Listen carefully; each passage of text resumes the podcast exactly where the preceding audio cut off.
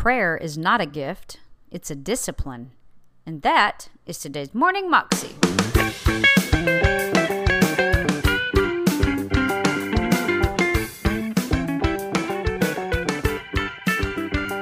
Welcome to the Morning Moxie Show. I am your host, Alicia Sharp, and today we have part two of Jentezen Franklin's message about spiritual attack. Here's Jentezen. The third thing is a lack attack. You're under spiritual attack when your resources start drying up, all of them at the same time. That's a spiritual attack. Now, I'm not blaming everything on demons. Let me be clear about that. Not everything is a demonic attack. Come on, holiday shoppers, say amen on that. You can't rebuke those bills, you have to pay them. You're not using your faith when you write a check and believe that God's going to supply it. No, that's not faith, that's a felony.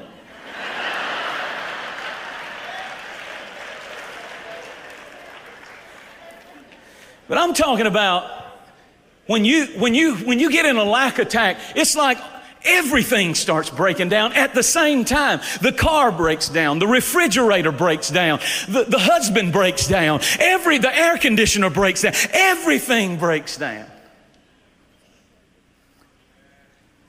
And the whole thing the enemy wants to do is put your eyes on money and get them off of trusting God. So that you become opportunity, opportunity oriented instead of trusting God because not every opportunity is from God. The fourth sign that you're under spiritual attack is when the enemy hits you with a prayer attack. Matthew 26, the enemy said to Peter, I'm going to sift you as wheat. And then Jesus invited him to a personal prayer meeting and he said, Pray with me and he fell asleep. And the Bible said, Jesus said, Could you not tarry with me? And listen to these words. He said, Pray that, watch and pray that you enter not into temptation. Please understand that prayer is about helping you not enter into the temptation. Prayer is not a gift. Some of you think people, certain people have the gift of prayer and you didn't get it. Prayer is not a gift, it's a discipline. You just do it. And when you decide to pray, the enemy is going to attack that prayer. I mean, the phone will start ringing and you turn the ringer off and it'll start buzzing and vibrating. And just about the time you go to pray and you're starting to go to your prayer place, you open the door and here comes two Jehovah's Witnesses on bicycles right up your porch. And about the time you get in the car, the, the dog, the cat eats the fish and the dog eats the cat. And it's like, this is crazy. No, that's a prayer attack. The enemy knows that if you won't pray, that you're susceptible to falling into temptation. What was Peter's temptation? His temptation was to rely on the flesh. That's why when somebody came to arrest Jesus, he didn't pray. Remember, he fell asleep. If he had prayed, he wouldn't have pulled his blade out and cut a guy's ear off in Jesus' name. But he entered into the flesh and he, and he, and he tried to handle the problem in the flesh. But if you pray, what happens is if you don't pray, you start acting in the flesh start cussing people out and telling people off and giving them a piece of your mind and all of that. But when you pray, you don't enter in. You, you, you gotta, you gotta watch on your lips. You prayed and, and there's, there's a, there's a caution. There's a, something that pulls you back if you pray.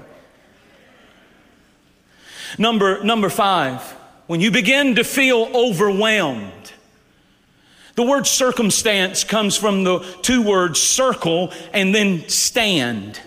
So to be in a circumstance is to be standing and encircled by issues. Have you ever felt like you were just encircled by problems and you, you, you just don't have any way out? That's what it feels like to be under spiritual attack, to be overwhelmed, to be surrounded. It's almost like you feel like, what's the use? There's no way out. You feel overwhelmed. You feel paralyzed. Here's a huge, huge sign you're under spiritual attack old iniquities begin to resurface. stuff that you got the victory over years ago. But when you're under a spiritual attack, you, you start having those old iniquities resurface if it was if it was nicotine if it was drinking if it was drugs if it was pornography if it was something that was in your old life one of the sure signs you're under a spiritual attack is when the old iniquities start to resurface and and you start wanting to go back to them and explaining it in your own mind be careful facing old sins again. The Bible said when an unclean spirit leaves, it comes back with seven more spirits to see if that house is clean. Listen to this. An, the enemy will always attack from the last place he was successful. So the old iniquities are just a sign that the enemy thinks you're weak in that area and he'll keep trying to hit you. And, and you're under spiritual attack when you feel yourself going back to those old iniquities. Discouragement is the soul sin grows in.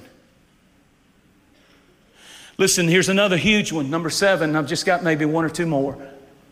Pulling away from godly relationships is a sign you're under spiritual attack. Pulling away from godly relationships. What, what, what do you mean? When you try to stay away from saved people and church people and Christian friends, and you feel more in common with people in the world who are lost than you do with folks in the church. Not that we're not to have friends and we're not to be a friend to sinners, but there's something wrong when you feel more comfortable with them than you do people of covenant. You know, before you got under spiritual attack and you were on fire for God, you were crazy. I, have seen, I've seen some of you in the supermarket. Glory to God from aisle three. Pastor Franklin, I'm embarrassed. I, am ashamed. I, I don't know what to do. Now I see you, and you're ducking behind the cereal, trying to hide from me.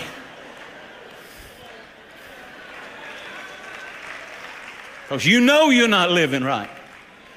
I love to find those people. I find them too. The Holy Ghost, I'll go in Kroger sometimes just looking around. Where's my old ex members, Lord? Usually start over in the wine section.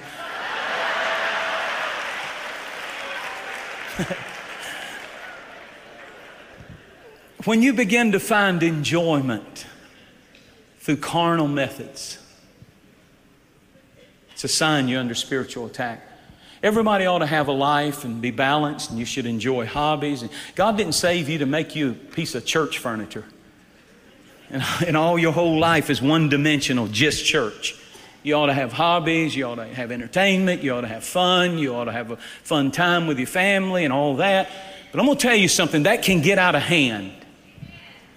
Where you're looking for life and enjoyment and stimulation through carnal methods. You got to run to another sale, run to another shop, run to another ball game, run to another entertainment. We're going here this weekend. We're going to the beach. We're going to the mountains. We're going. Nothing wrong with that. You ought to be balanced. But when it's every week and you're doing it just to feel something, just to feel alive, you used to get that life from the Holy Spirit. You didn't take a sale. It didn't take buying this and doing this. It took, you used to get that life, but but but carnal things begin to replace your life source force.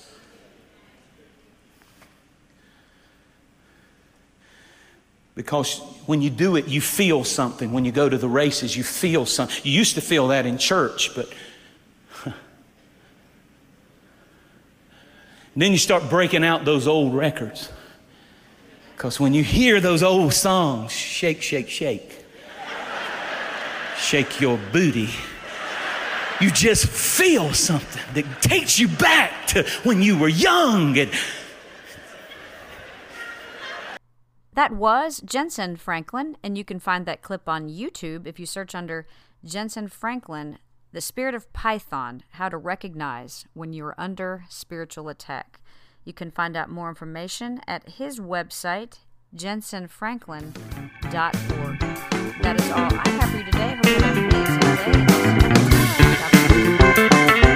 day.